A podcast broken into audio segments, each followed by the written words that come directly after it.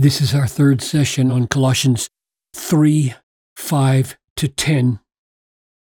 Put to death, therefore, the members of your body, the ones that are on the earth, meaning insofar as the members of your body become instruments of sexual immorality, impurity, passion, evil desire, covetousness, which is idolatry. We'll stop right there and try to define each of those and say a word about how you put them to death.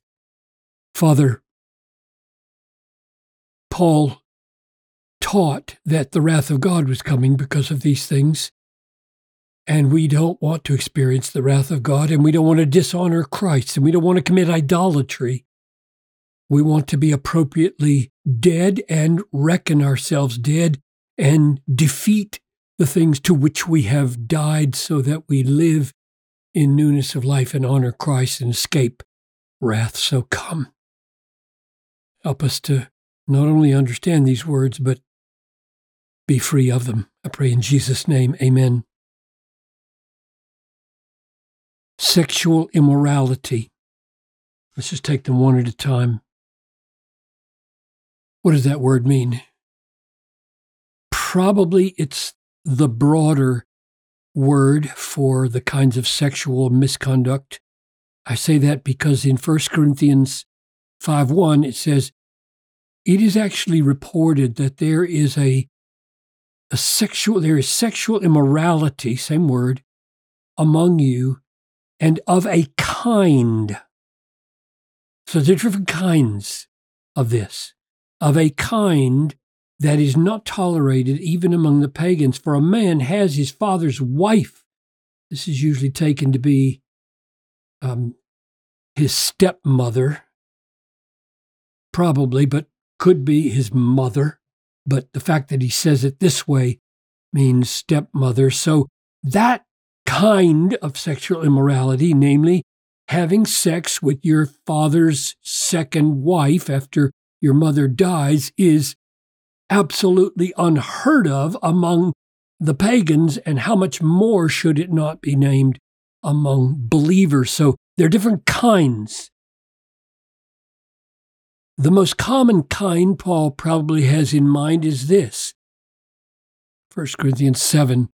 But because of the temptation to sexual immorality, that's the same word, each man should have his own wife and each woman her own husband, meaning that fornication, that's the word often used in English for sexual relations before marriage, since that's illicit in the Christian understanding of things, and God did not ordain having sex before marriage. He says, let each man and each woman have their own spouse. So I take sexual immorality here to be fornication, sex before marriage, but also a wider understanding of prohibited sexual acts. What is impurity. Paul uses the word impurity nine times in his letters. Four of them, he pairs it with sexual immorality, this very word. These two are regularly together. But only in one place does Paul give a glimpse into what kind of activity he means by impurity. And I'll point you to that here in Romans 1:24. Therefore God gave them up in the lusts of their hearts to impurity. So God gave them up to impurity. Now what is he talking about? To the dishonoring of their bodies among themselves because they exchanged the truth about God for a lie and worshiped and served the creature rather than the creator who is blessed forever. Amen. For this reason he gave them up to dishonorable passions for their women exchanged natural relations for those that are contrary to nature, and the men likewise gave up natural relations with women and were consumed with passion for one another, men committing shameless acts with men and receiving in themselves the due penalty of their error. This is homosexuality. both women to women and men to men. And that's what he's referring to as impurity here. And therefore, it would be legitimate to say one of the things Paul has in mind with impurity is homosexual practice. What about passion? It's interesting. These two are behaviors done with the body. These three, one, two, three, are internal in the heart. So he's shifting from outward behavior, which come from these, to the inner descriptions of what we should not feel, what we should not experience. Passion. Now, what, what is passion?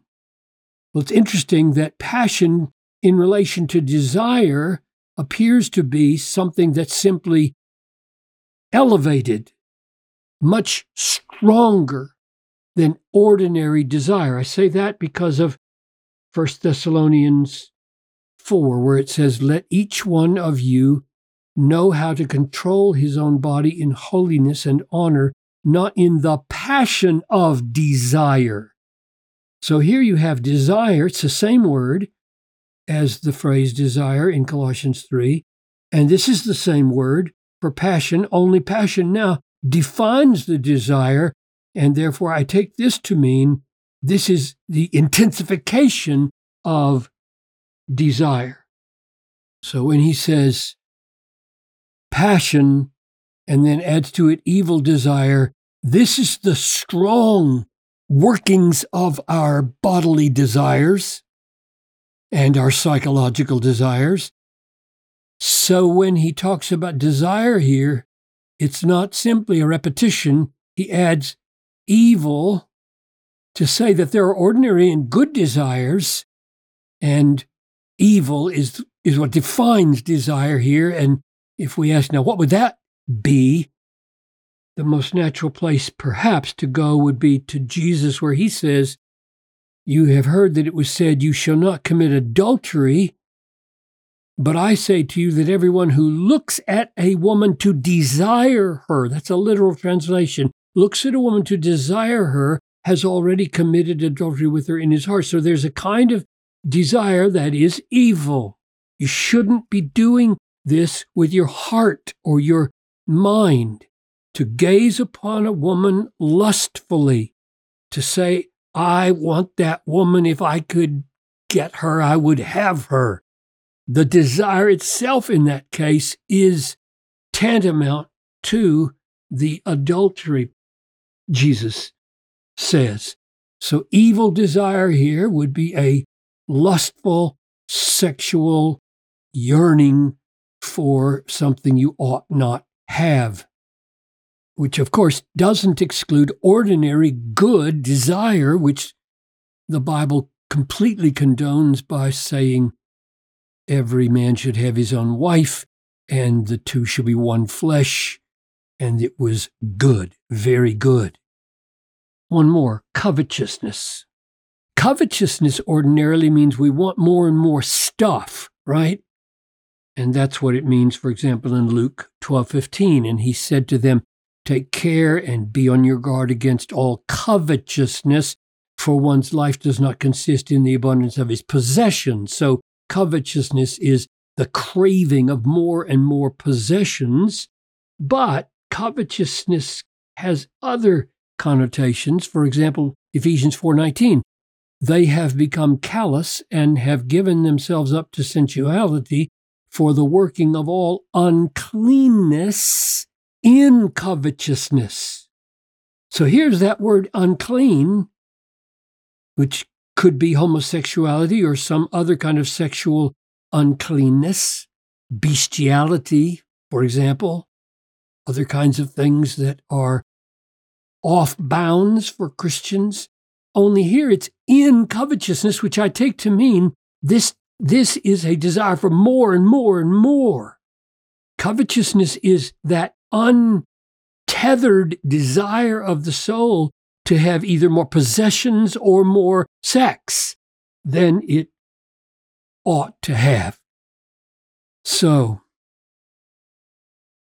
idolatry. which. What does that refer to?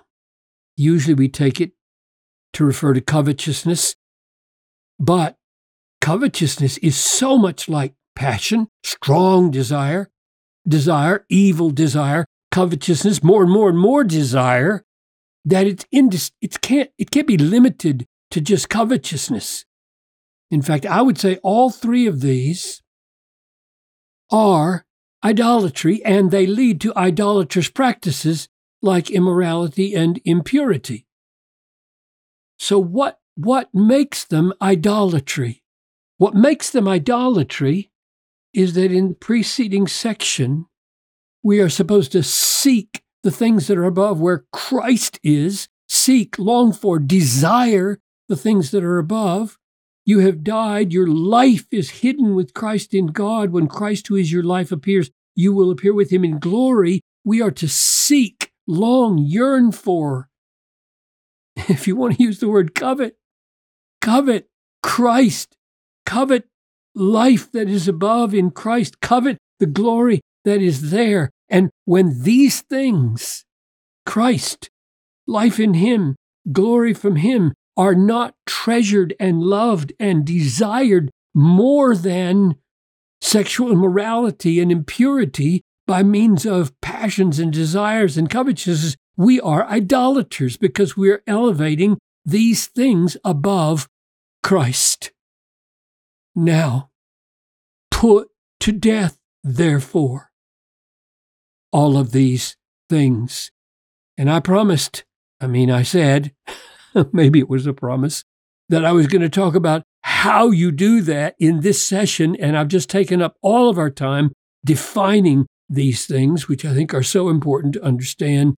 And so I'm going to, next time, I really think it will happen next time, talk about what it is to put to death by the Spirit, by the Word, by those glorious things we saw in the previous four verses, put to death this idolatry and all of its forms here in these five things.